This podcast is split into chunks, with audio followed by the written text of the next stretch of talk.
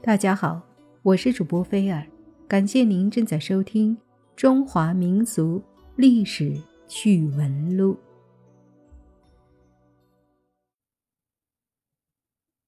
一四零三年，四十四岁的中年男人朱棣成了明帝国的领导人。正月初二，他发表新年贺词，说：“上天之德，好生为大；人君法天，爱人为本。四海之广，非一人所能独治，必任贤则能，相与共治。尧舜禹汤文武之为君。”历代以来，用此道则治，不用则乱，很有释放善意的意思。但此前一年，朱棣将忠于建文朝廷的文臣武将纳入了奸臣榜，从诛五族到诛十族，狠狠地辞旧迎新了一把。新年钟声刚敲过，朱棣便欲取尧舜之道，要好生治国。首先感受到朱棣善意的是他的兄弟们。这个正月，一度被建文帝朱允文削废的周王朱肃、齐王朱福、代王朱贵、明王朱骈等人，在华盖殿见到了慈眉善目的朱棣皇帝。他们把酒言欢，共叙劫难过后的兄弟情谊。随后，朱棣宣布他的藩王兄弟全部复归王爵，并各归封地。另外，周王朱肃和古王朱惠还有更大的收获：前者增岁粟两万担，原因是他和朱棣为同母兄弟，因特殊照顾；后者赐月七奏，卫士三百。改封长沙，增岁禄两千担。原因是古王朱惠在去年朱棣率燕军攻打京师时开门迎降有功，朱棣感其恩，予以厚赏。所以，一四零三年便显得分田分地忙了。朱棣和他的兄弟们其乐融融，共享胜利喜悦。而这个被命名为永乐元年的中国农历癸未年，也似乎真的名副其实，是帝国欢乐开始的年头，是播种希望和快乐的年头。但是，一条线索却在隐秘的生长，没有人知道，在朱棣笑容可掬的善意背后，一股杀戮之气还是如影随形。因为他也遭遇了建文帝室的困惑：如何对待数目庞大的藩王？建文帝的削藩以激情始，以惆怅终。他朱棣又该如何做呢？或许从此刻出发，面对同一问题的不同解答，才真实展现了两个男人的政治手腕和处事技巧。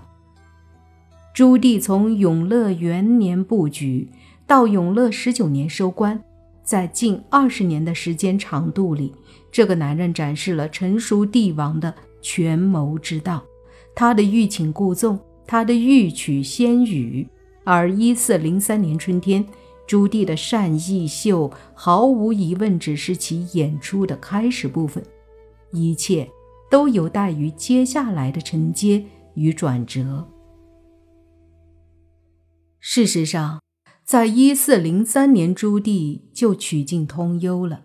这一年，宁王朱权祈请改封地为苏州或钱塘，被朱棣拒绝。宁王朱权是朱元璋的第十七子。洪武二十四年，封藩大宁。他在人生道路上曾经面临过一个重大选择。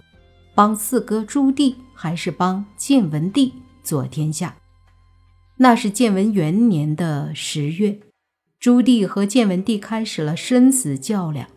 这是路线之争，当然也是生死之争。对宁王朱权来说，同样如此。他最后做出的决定是倒向四哥朱棣，而朱棣也许诺事成后和他两分天下。四年之后，谜底揭晓。朱棣问鼎天下。但天下却没有曾经出过苦力的宁王朱权的份儿。这也是厚黑之术，越是有功之臣就越危险。朱棣最后将宁王朱权袭封南昌，算是活学活用了户部侍郎卓敬当年的秘密谏言。洪武三十一年六月，卓敬秘密上书朱允文。建议袭封燕王于南昌，这样万一有变，比较容易控制。但是书生气十足的建文帝对卓敬的谏言按压不报，最后自己落得个不知所终的下场。但朱棣却真正领会了卓敬谏言的精神实质，那就是：若要鱼死，最好的办法就是让他离开水。当然，朱棣削藩中玩的最好的一招是恩威并施，这显示了一个成熟男人的游刃有余，先恩后威，或者先威后恩。朱棣总是将人心拿捏得很准，玩得收放自如，令人望而生畏。永乐十五年，也就是一四一七年。在袭封长沙、受朱棣之恩十五年之后，古王朱惠发现自己的命运被打入了谷底。二月初六，朱棣突然宣布古王朱惠谋逆，将其及二子皆废为庶人，家属诛死。至此，朱棣完成了对古王朱惠命运的策划和审判。而在此之前，很多藩王的命运都已被他改写。永乐元年十一月，朱棣削革代王朱贵的三护卫及官署；永乐四年五月，朱棣削去齐王朱福的官署和护卫；八月，废齐王为庶人。及至永乐十九年，朱棣逼迫其同母弟周王朱肃献还三护卫，基本上将与其同辈的藩王武装都解除干净了。和当年建文帝轰轰烈烈、剑拔弩张的削藩行动相比，朱棣的动作老辣低调，打草而不惊蛇，其拿捏适中的政治手腕，毫无疑问是一流的。削藩是与兄弟的人心战，与此同时，朱棣也展开了另一场战争，与他儿子们的心理战。在太子立废问题上，在与亲生儿子过招的过程当中，朱棣让我们再一次认识到，他的确是个可以掌控全局的人，在这个帝国，没有谁会是他的对手。永乐二年四月初四，朱棣立世子朱高炽为皇太子，封次子朱高煦为汉王。这是个可堪玩味的举动。虽然立世子为皇太子符合帝王时代中国人的政治习惯和道德准则，但具体到朱棣身上，他却玩了一把良心游戏。因为在建文四年的浦子口战斗中，朱棣曾经拍着率兵赶来的朱高煦的背做托付状，说：“吾儿免之，世子高炽多疾，如真得天下，就让你取而代嗣。”现如今天下到手，朱棣的誓言却成空，朱高煦情何以堪？由此，他对父亲的幽怨乃至争斗徐徐展开，父子间的过招以一种隐秘的形式进行着。在立世子朱高炽为皇太子之后，朱棣将朱高煦封地云南，远离帝国的权力半径，使其无法有所作为。朱高煦拒绝远行。一副与父亲兄弟对着干的态势，帝国隐隐有危机存焉。但对朱棣来说，朱高煦的姿态却是苍白无力的。自古以来，能成事的人首先必须学会韬光养晦。朱高煦如果真能低调去云南默默耕耘，倒显得孺子可为。现在这样一副梗着脖子较劲儿的样子，明显不成熟。永乐十三年五月二十一日，朱棣改封朱高煦于青州，朱高煦仍然拒绝就封，父子间的过招进入了新阶段。朱高煦自以为得计，朱棣则冷眼旁观，一切尽在他的掌握中。汉王朱高煦的人生败局就源自于“高调”二字。在朱棣去北京视察新都建设期间，朱高煦在南京蠢蠢欲动。他私自招兵三千，精选自己的护卫队，不把兵部放在眼里。他甚至还放纵他的护卫队在京城大肆抢劫。当兵马指挥徐野驴准备去依法处理这一突发事件时，朱高煦竟用铁瓜锤猛击徐野驴致死，从而酿成了惊天血案。那么朱棣回来后是怎么处置狂妄的朱高煦呢？他做了这样一件事：将朱高煦废为庶人。关在西华门内，并将其三千私兵调往居庸关北，全部充公。朱高煦从此一蹶不振，败在父亲手下，不再有翻身的机会。至此，朱棣将永乐权力场打扫得干干净净，不再有觊觎者和蠢蠢欲动者。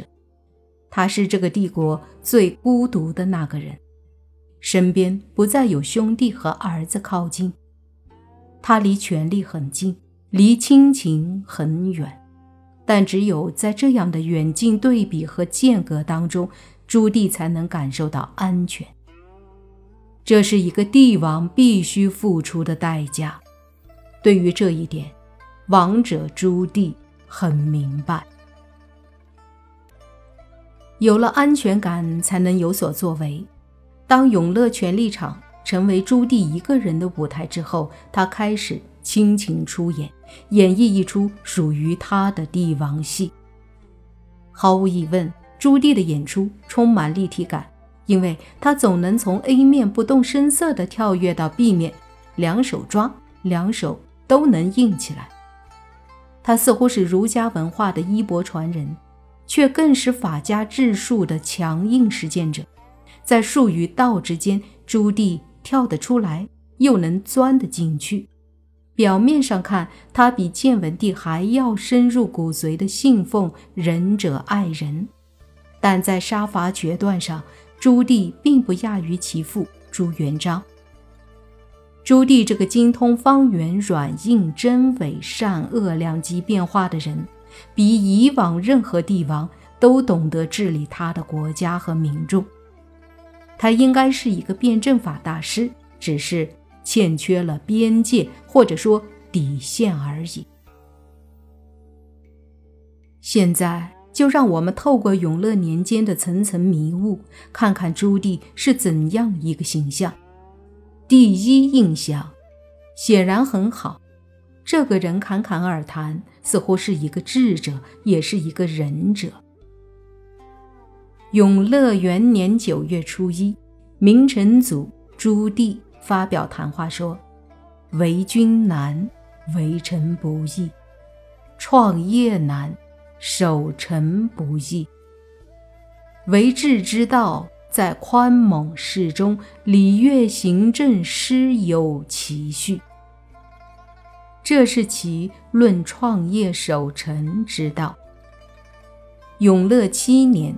正月初三，朱棣告诫来京述职的一千五百多名地方官说：“军国之道，以民为本，因此设官分职，减贤用能，目的在于安民。为臣者，若能体其君爱民之心，付诸行动，天下之民即可得其所。”这是朱棣论治国安民之道的精彩语录。